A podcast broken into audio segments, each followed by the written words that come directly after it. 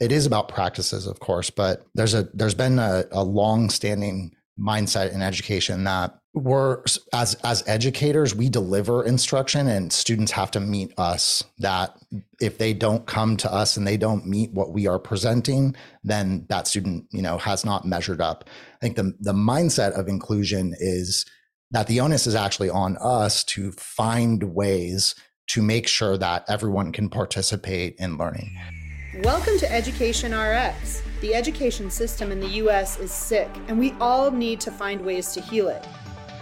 I'm Hollye Bronson. I'm Shannon Donaway. Together, we have almost 50 years of experience working as professionals in a school setting. We may not have all the answers, but we're looking for people who have a piece of the solution puzzle. This is Education RX. All right, so today we get to interview, and mostly it's me interviewing. Unfortunately, the reality is that we are both full time educators. And so sometimes our interview schedule is hard to manage. So today, Shannon gets to join me in the beginning and then has to jump off to go to an IEP or treat ch- children. And so that's just what it is, right? So we're going to roll with that. But we got to talk to Sam Kary, the next generation teacher and the new EdTech Classroom founder and CEO. And it was a really great interview. I'm excited for us to get to hear it. I got to meet him, so I got to say hi, and I know a little bit about his company and what's going on. So that was really nice. But I feel like I did miss out on the interview.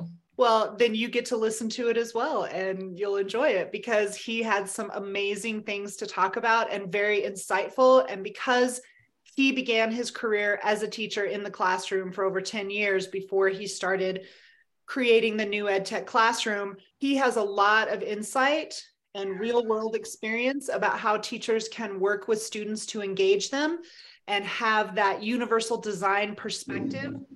in ways that are easy, but also ways that you can start building and build it up as you go. So I think he just has really good insights and I found the conversation very engaging. Perfect. I can't wait to hear it. Let's listen. All right.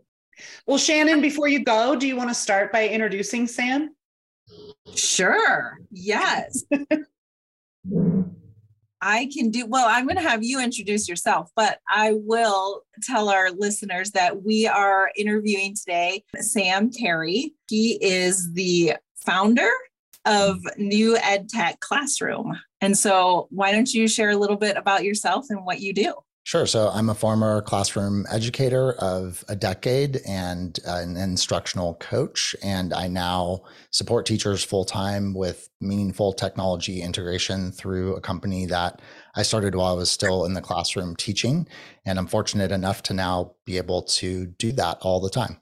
Well, and I have to say, I so I'm an occupational therapist. Shannon's a speech therapist. Together, we sort of teamed up in the district we were working in up until this year together. And we did all of the assistive technology for students who needed like communication devices and so on.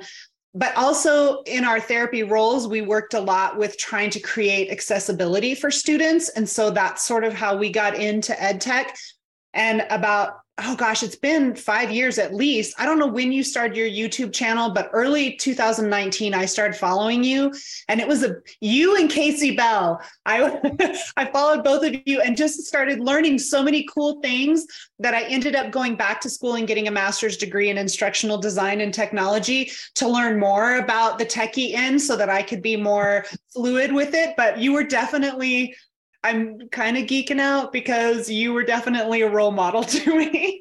well, thank you. That's very, very flattering to say. Yeah, it's always amazing to hear that the work has an impact because, you know, oftentimes I'm here like alone in my studio and putting stuff out there, but it's great to hear that it's reaching people and, and impacting people's practices. One of the things I really like about even in your very earliest videos, first of all, you were always pretty smooth about how you put stuff together. So pointers are going to be awesome from you. but what I really like about the things that you were bringing forward is you were really finding things that could, teachers could start doing the very next day in their classroom. And they were ways to get students engaged in the learning and really make it student centered. And this whole season, that's what we're focusing on, whether you call it inclusion or student focused learning, student driven learning, whatever you're calling it. That's kind of the goal. I mean, coming back from COVID, and you know, I'm preaching to the choir here. We all know as educators, all the remote learning really threw the groove for a lot of kids. And so we're trying to figure out, and for teachers, and a lot of teachers came back and they were exhausted and feeling like they couldn't make it interesting or they got all new curriculum or you know how everything just changes constantly so we're really trying to equip people and i thought you would be one of the perfect people to talk about this especially because of some of the things that your company is putting out right now. I was watching youtube videos before you jumped on from new edtech classroom and your choice boards and talking about the metaverse and some of those things that are very timely and using chat gpt we've been talking about that a lot this season. So some of those things. So that's that's why we brought you here. That's why we were hounding you i i hounded you but thank you for saying yes Well, well, thank you to for being patient with me because I'm terrible at responding to email. Well, so start about talking about how you kind of got started because you did get started before the pandemic.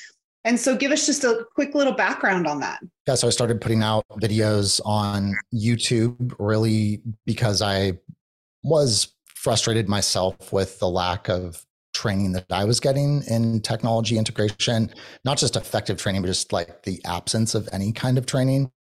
And then even when I was getting training, it, it was still done in a way that I wasn't finding to be particularly effective. And at that time, I didn't see a lot of material on YouTube in particular. A lot, I, there wasn't a lot of video content that was showing people through a visual medium how to use technology. And that struck me as pretty important to be able to to see how something works not just see or not just read about it or not just see a still image of it in something like a blog post but to actually be walked through the process and yeah. i felt that if more teachers could see it and learn how to use these tools pretty quickly and also see how they can be used to impact student student engagement and things that teachers already cared about in a pretty easy way without a ton of extra work that teachers would do that and that potentially a barrier was that they just didn't know how to do that. So that's really was the impetus for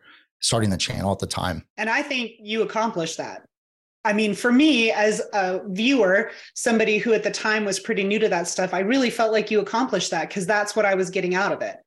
And I still do because I still follow you guys and watch and catch up on your stuff pretty regularly. That's great to hear. One of the things I really like about how you put information out was, and if you see me looking down, I'm taking notes.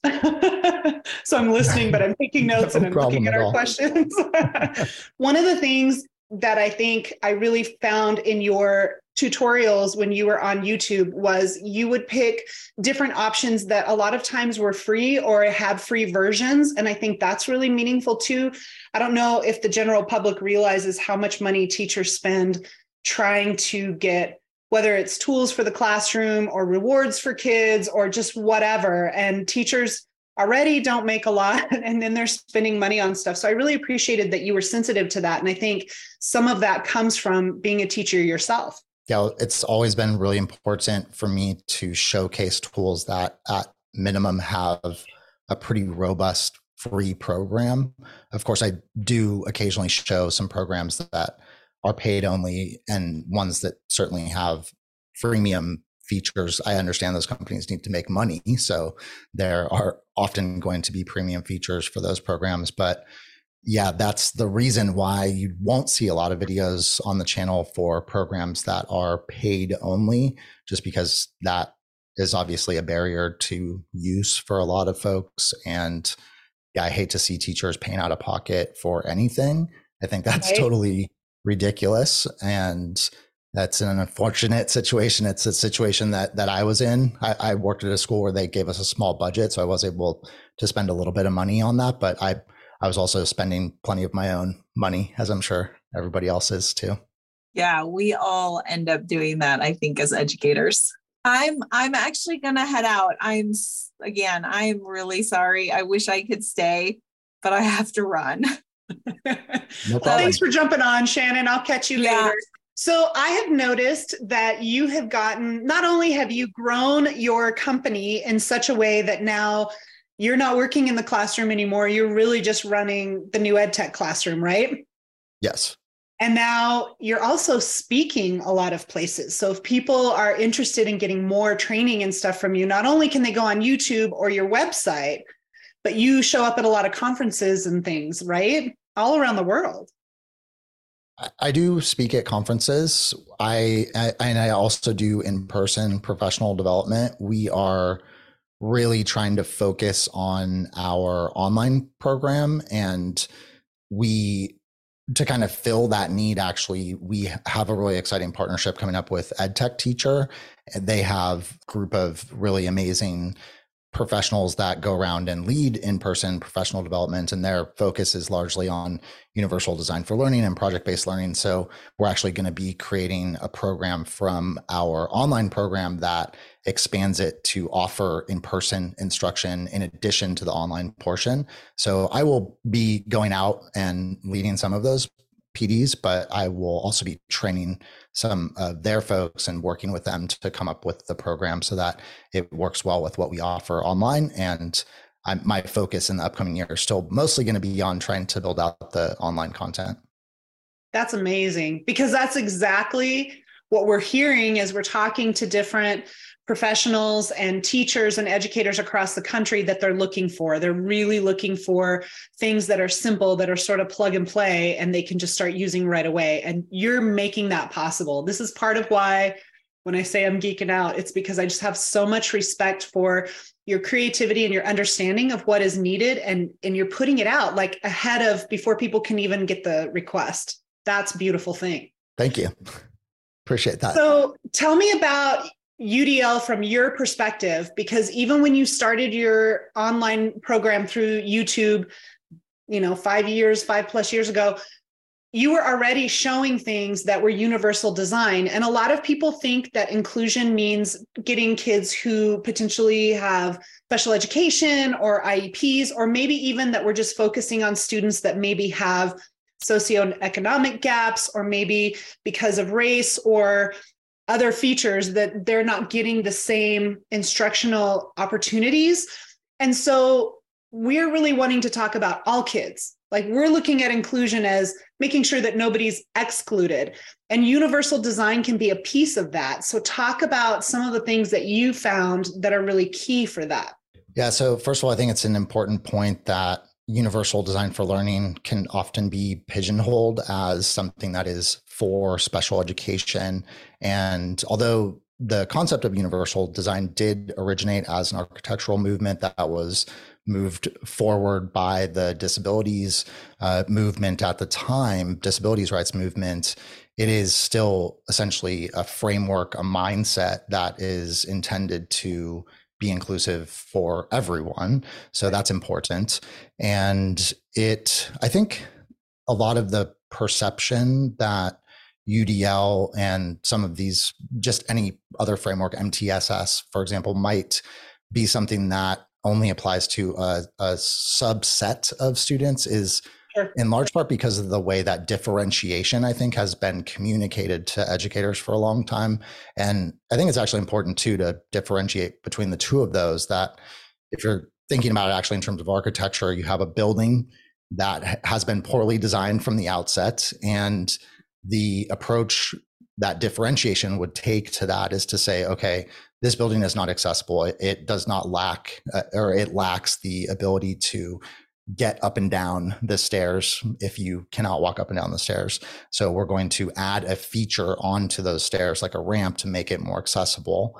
And that is an okay approach, but the more ideal approach, the approach of UDL or universal design is to build the accommodations into the building the first time around. So that sure. applies to education in the sense that we're trying to build out tier one instructional strategies so that they apply to as many students as possible.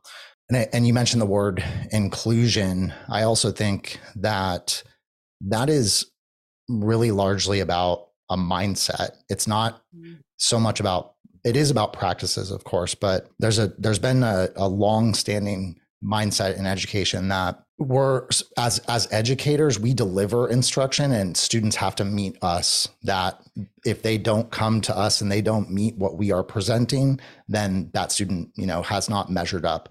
I think the the mindset of inclusion is that the onus is actually on us to find ways to make sure that everyone can participate in learning. And that's ultimately what universal design is about what udl is about. So that kind of takes us to this place of how different generations of teachers and people who've been trained in education to become teachers see it very differently. So some teachers are still in that mindset. I'm supposed to be standing in front of the classroom, delivering information that students are supposed to absorb and then do something with. But we're seeing a huge shift. And I think it's a beautiful thing. I think it's a really hopeful thing that we're seeing this shift of teachers are in it with students, they're participating with them, are you seeing that as well as you're talking with educators across the country?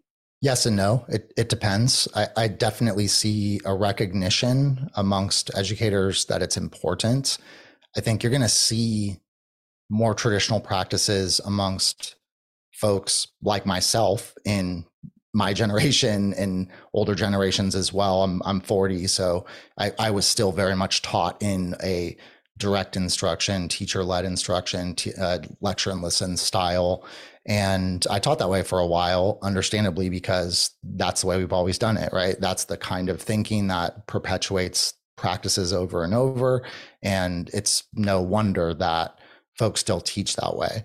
I think you're seeing that less with younger teachers, not so much because schools of education are preparing them to do personalized instruction, but because they've grown up in a world where personalized instruction is the norm.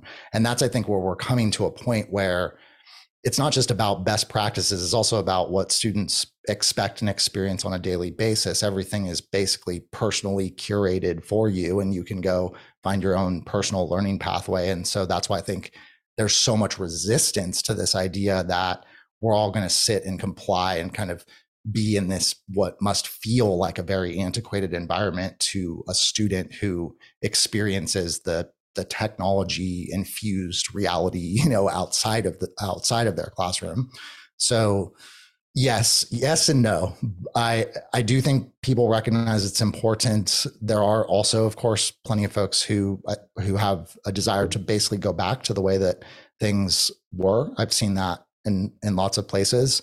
I I also still think that there's a big gap between the vision, the ideal, and and reality, and that that's largely because of training. And what about resources? Are you finding a lot of teachers are struggling to have good resources like just technology, Wi Fi, computers, microphones, programs that do these things? I don't think so. I don't think that's as much the issue now. It's certainly not a matter of spending. There's it's hard to track down the the exact data, but in the previous few years, educate spending on education technology has increased by billions each year. It's something like six billion plus every year students have much greater access now to one-to-one technology certainly than they did before covid. Many more students and families and schools have access to high-speed internet and schools are paying for suites of programs and particularly during covid it was just like here take all the programs. But having the tool doesn't mean that you know how to use it.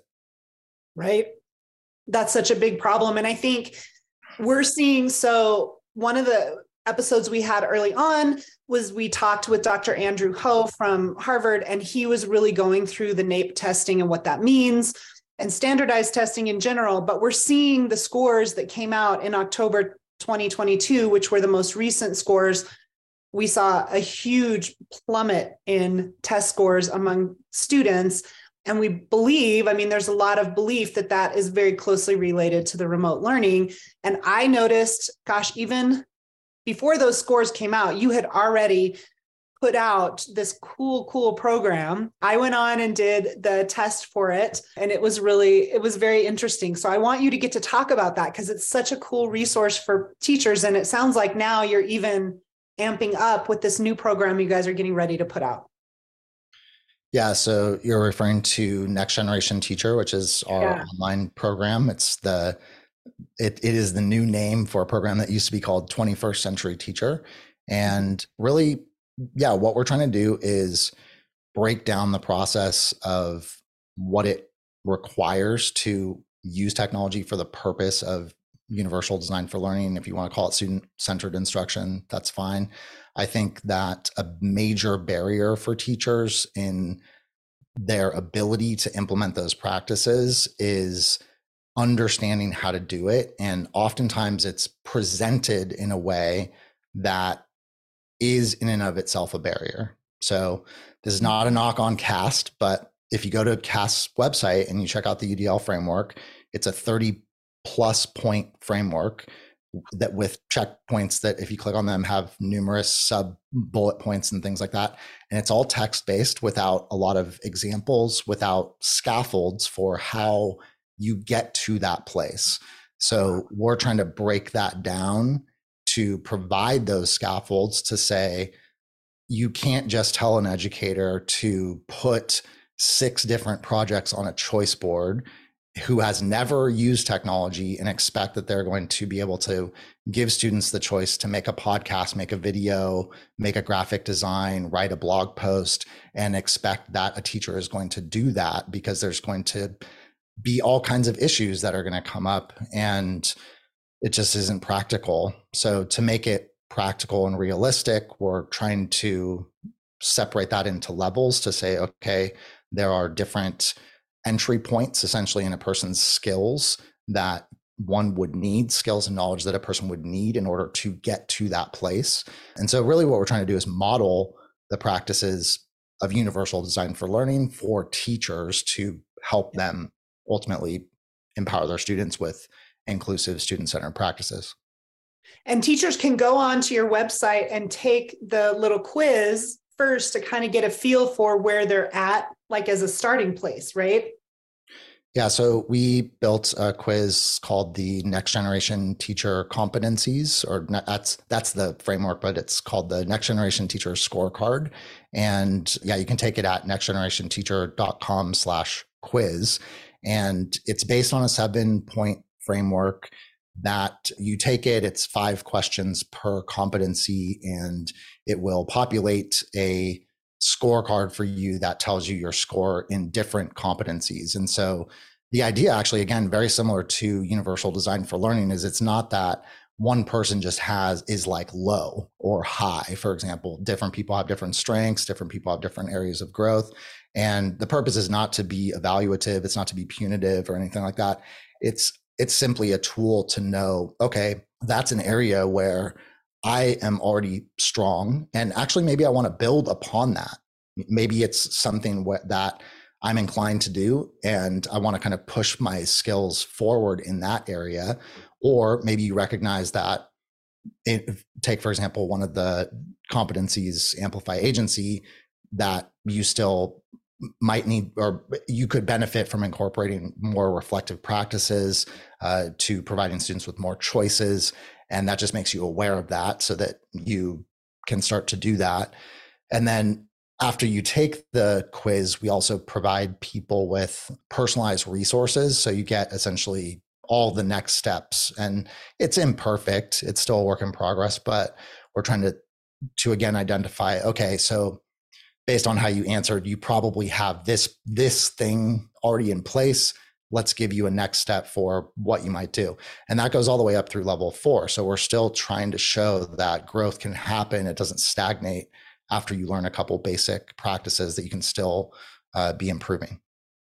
Well, and I think even today, when we're having technical difficulties, it is a learning process. I don't think we ever master it. And I think that is a misnomer to people that there's some ideal standard that they have to achieve and the truth is, today I was in a classroom um, observing a student, and the teacher was doing a lesson with the class where they watched a segment of video that's sort of a cartoon kind of video that takes them through a little story and then they stop. and they ask questions and, it, and they're asking about different meanings for words and and having the kids do some critical thinking. And it was very limited on the tech end as far as it was just a video that she stopped and started. But what was really neat and i think powerful about that moment was that she was engaging the students. They were having a conversation. They were really thinking it through and giving answers. And her response when they got a definition for a word completely wrong was like okay okay let's see what they say. And does there's no punitive answer when you when you get it wrong there's not a punitive response i guess is what i'm saying. So i thought it was great because it gave kids a chance. And that's one of the things with gaming that i think kids have is they know it's okay to fail because it gives them a chance to grow and learn and then they get better.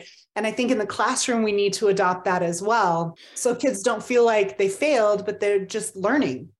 I think oftentimes when i'm talking about developing skills and taking a quiz and seeing your strengths and areas of growth, that can come across as though I'm suggesting that teachers need to take on additional responsibilities or that they're not doing enough. And it's really not about that at all. You were talking about the importance of inculcating in students this understanding that there's always room for growth and then there's always something new to learn and really actually that's at the heart of what it means to be a learner and george couros and katie novak in their book the innovator's mindset or i'm sorry not the innovator's mindset that is george couros's book but uh, he does talk about it in that book as well but in what is it called? Innovating outside the box or innovating inside the box there we go.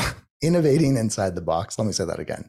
In George Couros and Katie Novak's book, Innovate Inside the Box, they talk about how important it is for educators to be lifelong learners. And that is kind of the one criteria that's important is that you be a lifelong learner. And that if you're not prepared to be a lifelong learner and you're you're kind of done learning, that's the moment that a person should consider leaving the classroom. And I do subscribe to that. I do agree with that. So what I'm trying to advocate for is an embrace of curiosity, of discovery, of lifelong learning, and ultimately excitement and creativity. And that if you can find that for yourself first, that then can become something that you bring to the classroom. Students notice that you're bringing in new tools and ideas that are exciting you because you've found your joy and creativity in trying new things and learning and students see that themselves. And so once you shift that mindset and come to the classroom and you are openly taking risks and openly making mistakes, then you're going to help inculcate that in students. It's not just about telling students that, it has to be modeling that practice. And so for me, understanding kind of where you might want to target some areas of building your skills, has nothing to do with uh, yeah this kind of punitive like oh you're not a, you're not doing enough. It's it's more about excitement like wow there's something i can do. There's a specific thing that i can learn how to do that will improve my instructional practice which will improve student outcomes. It will make students more engaged and happier and by the way will make you a lot happier in the classroom because you will have far fewer issues with behavior with academics etc. So it's beneficial for everybody really in the long run. Well, and I think that's at the heart of not just education and engagement for students with learning material, but our whole first season, we were talking about some of the socio or social emotional learning backlash from COVID, how a lot of students really lost some social skills, how teachers were exhausted. And what you're talking about, like when we look at learning, even as educators ourselves, we're always learning and growing and the world is going to be like that. I mean covid taught us that. If nothing else we all had to pivot on a dime right? Like it was crazy. So life is like that. And if we can embrace that and model it and then create things and find get that good feedback from students about what's working then they're going to be engaged and they won't be having behaviors and they won't be you know disrupting the class. And i know a lot of teachers are dealing with that and they feel tired and maybe just understanding hey make it make it more engaging make them feel like they're a part of it and some of that will go away that might be easier for some teachers who feel like behavior is hard to manage Yeah, and and again, I think that the issue is there. I mean, people are hearing that all the time. Make learning more engaging, or mm. do student-led instruction. But there's a dearth of information out there about how to do it, and and really yeah. practical how to information, which is what we're trying to provide people. Some something else that you mentioned as well is like social so, social emotional learning. So this is also something that sometimes gets treated as as though it's cordoned off from everything else it's some hmm. separate thing that you do a 30 minute lesson that is specifically about SEL and then that does feel like an add-on and I'm not saying you don't do the, those direct instruction lessons but this again is an example of how student led instruction or student centered instruction that is founded on the principles of universal design it it covers that. And if you have students taking greater ownership by doing the thinking collaborating with each other and dispersing the class so it is not a teacher centered classroom through in class flipped instruction through stations based instruction very tangible strategies you can put in place that starts to do the real work, work of social emotional learning. It's getting people to work with each other. And then if you yeah. incorporate more project based learning, that's getting students to work together toward a goal. And then you incorporate meaningful learning with essential questions and inquiry based learning. They're working toward a very purpose driven, interesting goal. And that that accounts for SEL. You know, it's not so I think yeah, it doesn't have to be, and it shouldn't be this thing where we're looking at all these initiatives kind of as all these little separate pieces. Right. And that's actually really why I ended up rallying around UDL because I used to also talk about UDL as though it was one thing amongst among like a bunch of other initiatives and a bunch of other frameworks, but it really accounts for all of them. And so I don't think we need to be talking about all of these different initiatives with all this different terminology if we just would focus on adopting the mindset of universal design for learning, which is something that you could actually start to do immediately. Like you tomorrow, you could start adopting a mindset of UDL. That that's the most important thing to do. That was really well said. I love that because we do tend to overcomplicate. And I think sometimes administrators think, oh, we need to get this curriculum or we need to add this initiative or and I think it's a beautiful thing to say, what do we already have?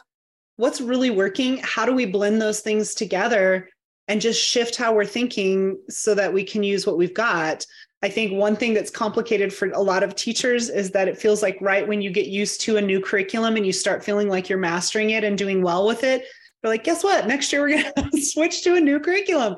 And a lot of teachers will come back and i've heard so many teachers say ah, I was finally getting it and the students were getting it and it was working and now we have to do a whole new you know curriculum or a whole new program or whatever. And so it's a good idea to really look at what you already have that works and see how you can build from there or incorporate those pieces together. And I think a lot of the things that I've gotten from things that you've put out on the new EdTech classroom is you pick really simple things, you bring it down to just start simple because that's enough. It doesn't need to be like you were saying, it doesn't have to be a blog and a video and a, you know like all these 10 options. But right now you have those choice boards where you've got a mandatory instruction that they have to watch and then two to three choices of how they're going to use that information. Are they going to do an Edpuzzle? I love Edpuzzle yeah. it's so great and easy to use.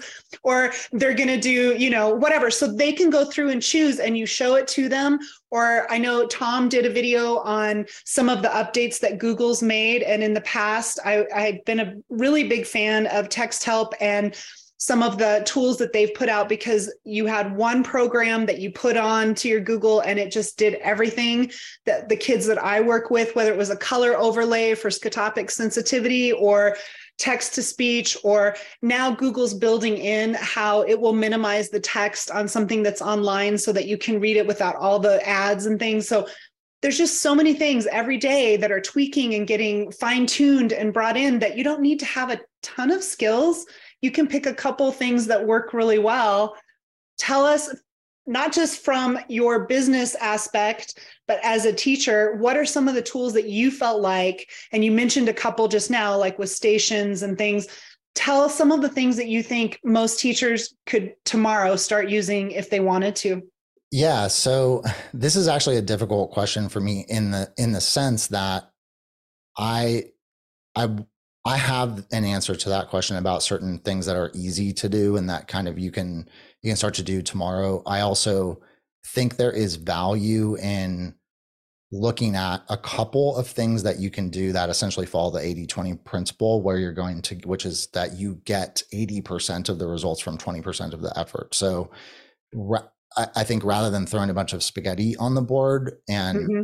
or on the wall that's a phrase spaghetti and and trying all this different stuff that another approach can also be to try to really swing and hit a home run because if you can just right. shift a couple of things that there are a few things you can put in place that will have a huge impact and actually yeah some of them are not all that challenging i, I do want to also back up and just clarify when i said adopt a udl mindset that what i mean by that is exactly like you said if you're going to start from some you have to start from something. You have some schema whatever you know. That's everybody does that. So you're going to start from whatever it is you are currently working with. Eventually you may decide to kind of blow that all up but that's not that's not happening now. You're starting with what you know and the difference in the mindset is that every day you plan a lesson.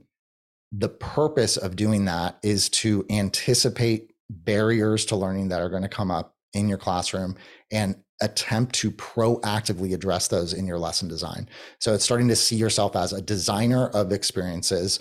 You know, and, and the more experience you get teaching, you learn more and more. What are some issues that are going to arise? I am going to preempt those issues through a variety of strategies. And so that's really what UDL is about. It's about constantly trying to open, you know, widen the academic tent to bring more students into the fold.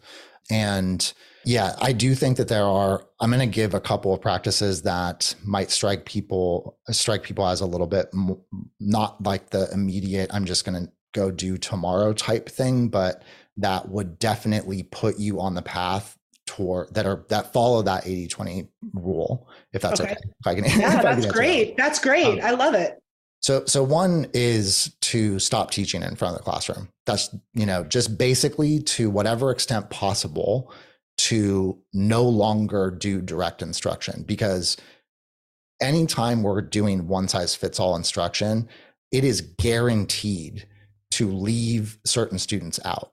And so you're setting yourself up to fail through one size fits all instruction. Now, this does not mean that you do not stand in front of the class and give instructions. You do, but right. you have actually very, there's very little class time that's spent standing in front of the class doing that. You may only be asking for students' attention for like a minute, perhaps in class to kind of come back together or to facilitate some kind of whole group activity. But when you're teaching and you're expecting students to get key ideas and key information, you're pretty much always doing that in some kind of flipped environment and I don't mean flipped outside of the classroom. I mean that you are either providing students with instructional videos that you have found or you are recording your own instructional videos and having students watch them. If if teachers do that one thing, that will eliminate a vast majority of behavioral issues because a lot of behavior comes up from this whole kind of you know tension that arises from needing to command everybody's attention have everybody comply with this very kind of traditional like we're all going to sit and watch me or sit and take notes sit quietly. And a lot of those behaviors come up because some students can't follow along they're not like processing it auditorily eh, you know the traditional ways we're asking them to like read in their textbook are not working. So if i know that that does not that's not it doesn't sound like an easy thing, but it actually is. So the, the first time I did it, I realized that students were just not understanding. I, I, so I was trained through WestEd's reading apprenticeship, which is far and away the best professional development I've ever done. And I was trained in how to teach students how to annotate text for the purpose of making meaning and doing close reading, essentially. Okay. But students were not getting it when I was instructing them live. I mean, of course, some students, a subset of students were getting it, but I was leaving lots of students like miles behind and, and that increases as the year progresses right that's what happens every year you start out everybody's on board and then you start to lose students and all i did is i i had my partner teacher my co-planner film me with a phone just doing the practice of annotating and instead of teaching them in front of the class i just said okay now watch this video of me doing it well suddenly you're no longer demanding everybody's attention. They're all, you know, headphones on watching that. And then I give them a follow up activity to practice. Uh, and then that allows you to do all kinds of stuff, you know, so you can pull kids over to a table and work with them.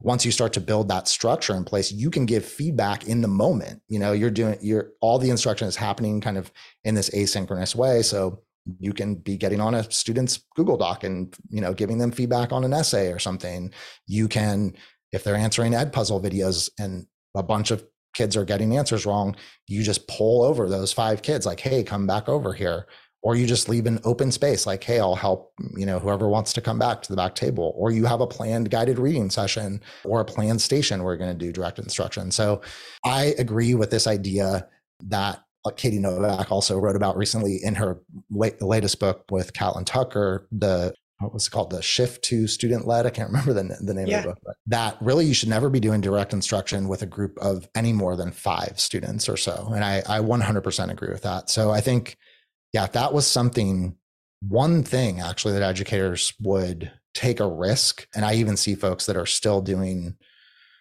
using technology but still instructing in this way. That is going to just it's that that's the kind of thing that has an overnight transformational impact.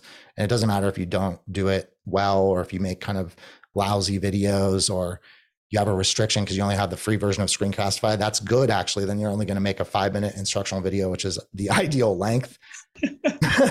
And then you know from there you t- you start tacking on to that like inquiry based questions. So really finding what is like essential in what in the content that you teach, what's meaningful about it, and pose those questions and frame things around those questions. You add that component, you add alternate ways to show understanding through projects, and you start to get students involved in creative projects and collaborative creative projects. And then the last really important component is incorporating student reflection. So you're having students start to take ownership of their learning. They start to curate their work to have in a portfolio. You, you start to set up systems where students lead their own conferences and they have to, they're held accountable for what they're doing, not just to you, but you know, to, to important stakeholders in their lives. I mean, if you build those components in, that's what I mean by 80, 20, you know, I, I have nothing against game based platforms and stuff like that, but that kind of stuff is not the the sort of superficial engagement strategies are not they won't be the centerpiece of how you kind of trick kids into being engaged because if you put those other pieces in place then you can actually get deep engagement and then you can throw that other stuff in just kind of for fun to mix it up right right and for practice or repetition for students who need that sure i'm not against any of that kind of stuff i just think yeah. it's often relied upon or it's it's thought of as that's what it means to teach with technology. And all it is is another version of the same types of tricks that I used to use all the time, whether it's, you know, and some of that stuff you have to do. I get it, like group points and raffle tickets and all kinds of It's just another version of the kind of like shiny object stuff, but that's not what's leading to deep learning or a, an appreciation for learning or agency in students. That's the thing about practice of reflection is that it helps students see that the effort that they put in has an impact on an outcome. And that's what agency is all about. And so, yeah, you're not going to get that just from playing games and things like that and and the other amazing thing about it is then when you put the ownership on students and and i mean through real tangible practices like having them self-assess having yes. them come up with rubric criteria which is not something you do right away but again that's something you build toward then you you are actually releasing a lot of responsibility or you know you're you're giving them the responsibility and that is no longer something where you have to go you know home and grade a gazillion papers because you've empowered students to be able to self assess and peer assess and really take ownership of their learning. Again, this doesn't happen overnight. You have to build the skills to be able to do it. Right. But I think what you're tapping into, and we're kind of honestly starting out, we had questions and stuff that we were going to really focus on. But I feel like this is such good information that I think teachers and educators and families at home need to hear. Because I think in our country, we've gone through a period of time in part because technology was building and just the generation of students coming up into the classroom were very distracted in ways by it because teachers wanted to maintain this this method of teaching that used to be the standard but the students were shifting in what caught their attention and held their attention. And from my medical background i know that and this was five years ago, we were saying that students in the United States were taking in over 4,000 bytes per second, which was the highest in the world. And now I'm sure it's even higher. So you think about your brain and the neurology of that. If you go from a blue screen where you're getting that kind of input that's keeping the brain up and alert, and now you have to sit still in a chair where you're not getting good information from your body and just stare at somebody while they're talking, of course your brain's going to be like, oh, I don't really have to do anything. I think I'm going to go to sleep. and so it's hard for kids to really focus in on that. And I don't think that's punitive. Like we should feel like this generation is less or it's just different. I mean, we live in a different world. So teachers have to shift because the way students learn is different. And I think we've had this period of time where that's been confusing for teachers. So they were grasping onto technology things like games and stuff and the new shiny object, trying to figure out how to tap into that. And now we're starting to really come that full circle with educators like yourself and other people that we've been getting to talk to that are saying, okay, this is how we blend the method with some of the tools so that we can really develop that higher that higher cognitive thinking, that critical thinking that students really need. And when we look at the standard tests that go worldwide, that the United States still hasn't broken into the top 10 for academic scores and best education systems, they're looking at critical thinking. Sure. And so we know as a country that's something that we need to be hoping for, looking for, and just as adults working with kids, we know that's something that they're going to need for the rest of their lives. And so that's our goal no matter math science history you know reading all of those things. So what you're talking about that mentality of it's okay for them to have headphones on watching a video for that piece of instruction i think some teachers feel a level of guilt like i should be doing something amazing to capture their attention. But you know honestly the bytes and the the neurological input they get from that is helping them be alert so that they can really engage with it. And that's not always a negative thing. It can be really you can make it a positive thing. Your skills at supporting them and finding where the gaps are and leading them through that is what makes you so amazing and we need those teachers out there that want to do that and love that with children. And I think as a culture, we need to elevate the people who have dedicated themselves to that because it's not an easy task. And people listening today, thank you for being educators and know that you are so valued. And we're going to, as a country, we're going to make it more important to be an educator in the same way other countries have done that so that we can really prioritize our kids and that learning because it's so powerful. And I love that you're sharing ways that student that teachers can really start tomorrow shifting how they think so that they're really tapping into these skills for kids. And that idea of students self-assessing and taking on ownership of their learning. I'm watching kids in first and second grade do that with some teachers and it blows my mind. It is powerful. It is beautiful and they can do it.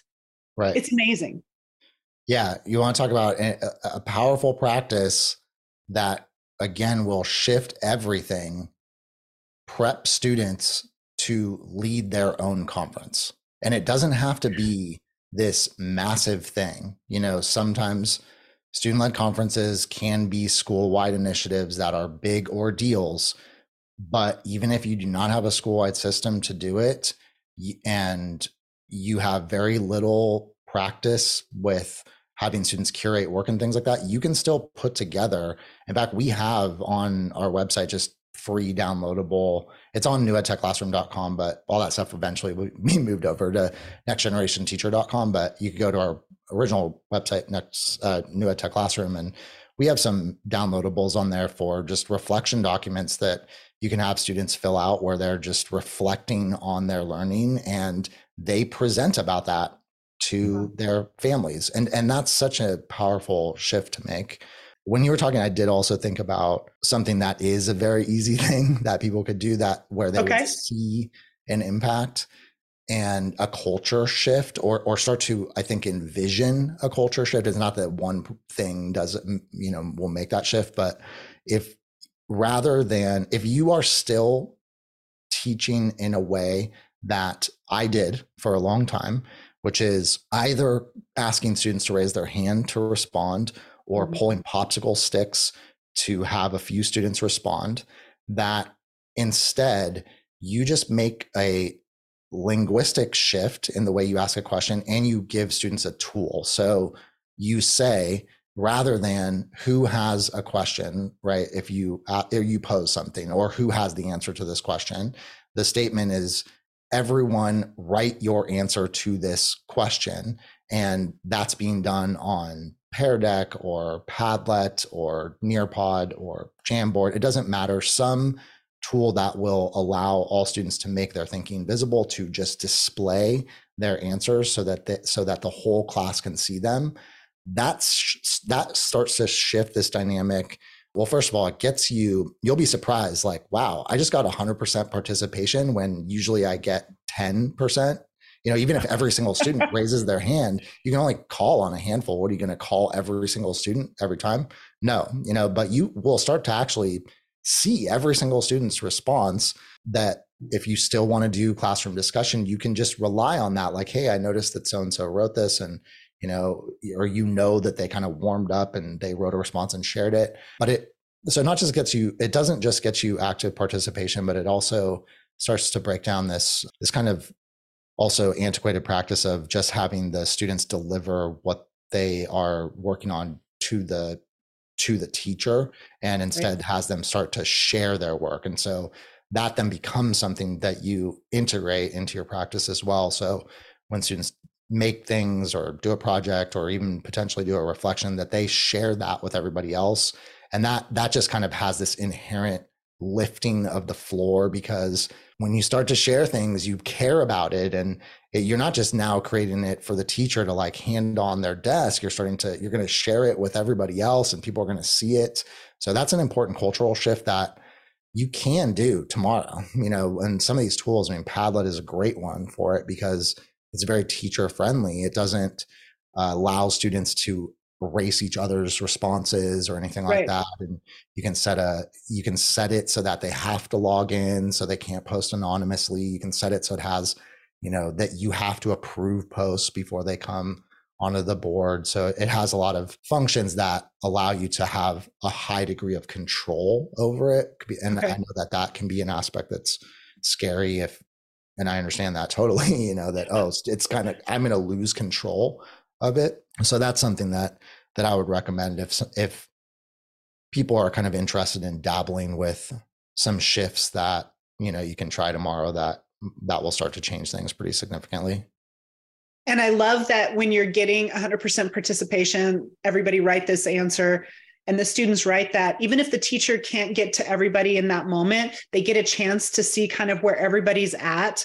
And right. students get a chance to see where everybody's at and they realize they're not alone. And like you were saying when people start sharing there's a connection that goes even beyond the work and the ownership of the work but there's that emotional connection. Students when the teacher says hey i know that you said you were struggling with this but i thought maybe you could try that. And they're like oh my gosh she she saw that she's listening to me or he he's giving me this tool like they feel seen and there's so many kids out there that need that you know? We all need that. I need that. So yeah. i'm not trying to isolate a student but definitely i think and then students can help each other. It's so beautiful when students help each other and it breaks down when we're in a, a time where we're talking so much about equity and treating people you know with quality understanding of one another and our differences it's such a beautiful way to see you can be different and i can I can be here and you can be there, but we still are working together. And that's such a beautiful mindset to build. I love that. Yeah. And and it actually also directly addresses some issues around equity and differentiation. It, it, in many ways, if some listeners might be familiar with GLAD, guided language acquisition development, acquisition development, uh, yeah. which is you know a very it's been around for a long time. It's a paper based strategy for helping students develop language, and particularly for English language learners. But it's based on this idea of collaborative collective learning and and that is what visible thinking is about as well. So it's it's it's a yes it's about sharing it's about seeing each other's work and being able to help each other but when you start to basically build that in as a consistent practice where something might happen individually you're doing it you're practicing it but then whatever you're going to take something and you're going to share that back with the group. So let's say for example you say all right we're going to do a see think wonder for this image. We're going to record what we see think and wonder individually. And then you're going to take one thing you really think is a great idea you're going to share that back with the whole group. That is inherent it is built in scaffolding because students can then see oh that's what maybe i should have done you know that or like i'm going to take that idea. So then it becomes this collaborative learning experience which is really what GLAD is about as well. And that that is a when you talk about how do you actually differentiate? You know it's this kind of like it, it, it's this mystical thing. How do you how do you do this? How do you support all students? That's a practice that doesn't cost anything. There's no time cost. There's no extra work cost but it allows all the students to start to see work and and it has the impact of scaffolding for all students. And I think another important thing about this is is that like when you mention, yeah, maybe you're not going to get around to seeing every student's work. That is that is actually specifically not the point. Like meaning teachers should not feel compelled to have to go look at every single response that kids have written or grade every single Edpuzzle video that that is not the purpose of it. The purpose of it is to get students actively involved in learning.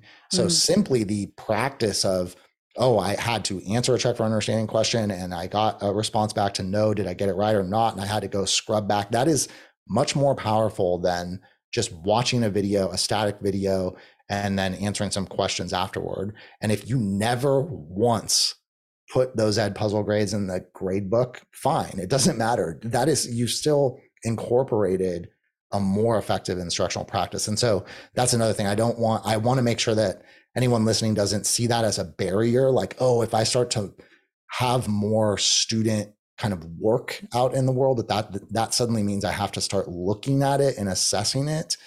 That is actually what it is, is it's a formative assessment that is built into the instruction that's happening in class that allows you, like you said, to glance at it and say, mm, we don't get it kind of collectively, or hey, there's a few kids that I'm going to strategically pull into my back table while the rest of you all are working on a hyperdoc or a choice board or some other flipped instruction so that that allows me to do that. And that allows you to kind of incorporate this real-time feedback in the moment feedback that should have the impact of reducing the need to to be giving you know students feedback outside of class. It's it's all happening in the classroom environment. I think that's really good that you clarified that because i i didn't mean to make it sound like i have expectation that people do extra work. So i think that clarification is really good. And i think another thing as you're talking about some of these formative ways to not only for the teacher to give op- options for the student to do some self assessment and see what they need to do to engage. We've had this come up in multiple conversations we've had this season with people. And I think maybe it started because of the NAEP testing, but every year we have to do these standardized tests, right? Where we pull kids out of the classroom and they sit for a couple hours and they do. And we're spending billions of dollars in this country to do that. And Dr. Ho from Harvard, who this is one of his areas of expertise, said, you know, that came from teachers not, I mean, not teachers, families not trusting teachers that they were doing what we were asking them to do. And I think the practices you're talking about could create some of this good feedback and when students go to do student led conferences and the t- and this parents are seeing that the, the student really is owning the learning and learning and growing and making maybe we could feel like we could take a breath and step back from doing standardized testing every single year and maybe find some key points to do it. And that could create some serious revenue to put back into schools and maybe even into teachers pockets because they're working hard. Yeah and i agree. Yeah and and time spent you know preparing and things like that. I i I, I will also say so I, I completely agree with that. And I, and I will also say that this stuff that we're talking about is doesn't have to be mutually exclusive from standardized testing. That that is right. one of the most common resistance points that I will hear that I have to prepare students for standardized testing. The best way to prepare students for standardized testing is to prepare them to think and be learners. And what we're talking about is how to help people become better thinkers and better learners. So if a if a person is pretty good at that, they are likely going to perform better on an assessment like that. Now, do I think that those types of assessments should be the end all be all and kind of have this overweighted impact on whether or not we determine a, a school is successful? Uh, of course not. I don't. But I also want to be clear for people listening that still have to do standardized tests that this is a path to increasing scores for standardized tests as well. So school leaders that want to do that, you know if you're really getting students to think deeply and critically they're probably going to perform better too well and and that's exactly the concept we want people to understand is that critical thinking piece when kids find ways to problem solve when they get a question that they don't know the answer to, but they see a multiple choice with different answers, they're going to be able to kind of go through and say, well, this one doesn't really work. And, and they can use those problem solving skills. So even if they don't have the direct knowledge, they would have the skills to problem solve through it. And that's where, as a country, we've been sort of failing on the worldwide platform is that we haven't been at that place like we wanted to be. And so learning these UDL concepts, really thinking about like letting student centered education be the norm and giving students that investment in their own education, that feedback is just incredibly powerful. And I'm so excited to hear so many people understanding that and teaching that. And I love that you're out there teaching that and helping teachers learn how to do that for people who learned in a different generation, went to college in a different generation for their degree, because we all need to learn and grow and figure out how to embrace this at every level, whether you're a special service provider like myself, or a teacher, or a paraprofessional, or student aide, or an administrator, or a parent. We all need to learn how to bring students in and engage them in how to problem solve and create that critical thinking. That is the biggest part of the puzzle that we got to figure out and you're starting to really i think you and a lot of other people some of the the authors you listed. I know some of the people we've been able to talk to have really clarified some of these concepts. And I'm just super grateful that you took the time today. And we had technical, I had technical difficulties. You did not. I had technical difficulties today, and you were super patient with me. And I know your time is precious, but I really appreciate the investment you made here to share this with us. So thank you so much. Of course. Yeah. And I always have technical difficulties. so it was a rarity that I didn't have technical difficulties. I, one thing that people often do not assume about me is that I'm actually not at all a techie person. And I am the kind of person who's scared of technology and doesn't really know how to operate lots of things and have had numerous fails and was never particularly interested in technology. So you can still learn how to do it and use it even if you're not a particularly techie person. And really, we live in an exciting time. I, it's a it's a challenging time and a chaotic time, but it's also a time in which the tools and the resources exist yeah. to completely transform the way that we think about school, the way that we educate people, and to really get back to the, the core aspect of it, which is about inculcating a, a love of learning and a sense that a person has control over their own life. They can go out and they their actions will lead to certain outcomes. They have agency. And the traditional model of, of teacher centered one size fits all instruction does not promote that, but we do now have the ability to shift and create a different model. And teachers can do it in their own individual classrooms. It does not have to be yeah. something that is a school wide or a district wide initiative. I know because I did that that myself. And so I think, yeah, to, to try to I can be kind of pessimistic sometimes, and so it's it's. Uh, my wife is going to laugh at me when she hears that. be optimistic. She's going to be like, "Really? That's what you're saying? Be optimistic." But I think it is a time still to be optimistic. I remain optimistic uh, about the future of education. I think that we we live in an exciting time, and we can we can do it. We can do it, and that's sort of our little catchphrase that we say at the end of every episode that together we can do better. And we really mean it because we're finding so many amazing educators and community members and families and students that are just putting forth such amazing ideas and hopeful concepts that I think we can do better too. I have a lot of it's a bummer to look at numbers right now because we're still looking at numbers that came out of COVID that but I think we're making progress. And I think some of these digital curriculums that are doing testing as you go are producing some data that is showing us we are kind of turning a corner. And the good thing about COVID and sort of falling on our face means there's nowhere to go but up, right? so we can really start making those moves. And I will be having my eye out for when I see you speaking somewhere. My district, I recently moved from Colorado to back to New Mexico. And the district I'm working in is somewhat rural, but fairly large. It's about 8,000 students. And what's nice about a smaller district is it's a little easier to pivot, right? So they're really making a push and getting a lot of training into our district for the teachers and the educators there about getting more inclusive in UDL and I might have to throw out the idea that you could potentially come do some training because everything that you're saying, I feel like is empowering to educators. And I would love for the people that I work with to get to hear this. So I hope that they'll tune in. But if not, maybe we can get you out to our district, see the lovely land of enchantment.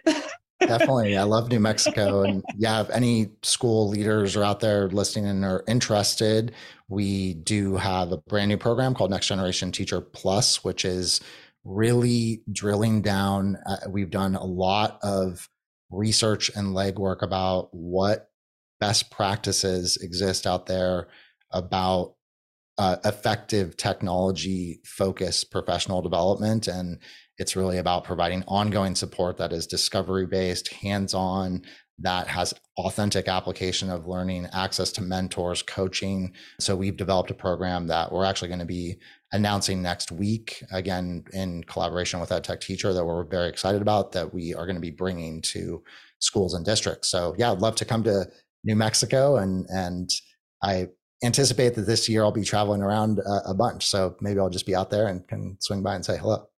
Well, definitely. If you head our way, let me know. I think people tune in. If you're on YouTube, you can get great videos and great resources from. And are you on YouTube still as the new EdTech Classroom? Yes. Yeah. Okay. So New EdTech Classroom is still our company name, but we also have Next Generation Teacher as our program yeah. that we have a separate website now for. I know it's hard to keep up with all the things, right? But you have to so that people can find it easily. So I get it. yep. Thank you so much for your time. I'm going to make sure in our narrative that we have all these links listed so people can just open it up when they're listening to the podcast and find it and link to those things. Okay. I really appreciate all the things you guys are doing, you and Tom both, for just revolutionizing teaching and just supporting teachers doing their thing because there are some amazing teachers out there and we're so grateful to have them. Well, thank you, Hollye. Thanks for having me. It was a pleasure. Well, that was a great interview. I'm sorry I missed it. He had a lot of great information to share, I think. He did. And I loved that he spent a lot of time talking about student centered learning and the idea that a teacher shouldn't be standing up in front of the students for longer than a minute to give instruction was mind boggling. And I think a lot of teachers will say, How will I do that? How will I accomplish that? And then he goes on and gives us so many good details about how to get that done and really encourages all of us to not be so stressed about tech and get using tech and you know find one or two things that really work keep it simple really focus on that time you get with the students. And I thought that was powerful and I loved it. It was such a good conversation. Yeah, I really liked the whole idea about the one minute trick thing. We should all try it to see how that goes. I guess we should try it on our intros and outros because nobody wants to hear us talking. that might be true too. well, next week, let's see who's on the agenda for next week. Next week, ooh, we've got our big interview coming up with Pasi Sahlberg, Dr. Pasi Sahlberg. He used to be the Minister of Education for Finland when Finland was really in the, the heart and the, the height of really making reform of education. He was actively involved in that. And now he goes around and works in universities in different countries, helping them to really transform their teacher education programs so that we can help develop teachers that can be doing these universal design, these student led concepts within the classroom. And Finland had some very interesting things that they focused on, including full inclusion. So it took a lot of finagling because he's in Australia and we're here in the United States and we had to come up with the schedule, but we're going to meet with him and interview him, and that will be coming up here pretty quick. Yeah, I'm excited about that one. I feel like we're uh, getting to the big times here. I know, right? I can't believe he said yes. He was he's amazing. So, everybody out there, be ready for that. That is coming. It is going to be so good. And together, together we, we, can, can do, do better. better. See you next time. Bye.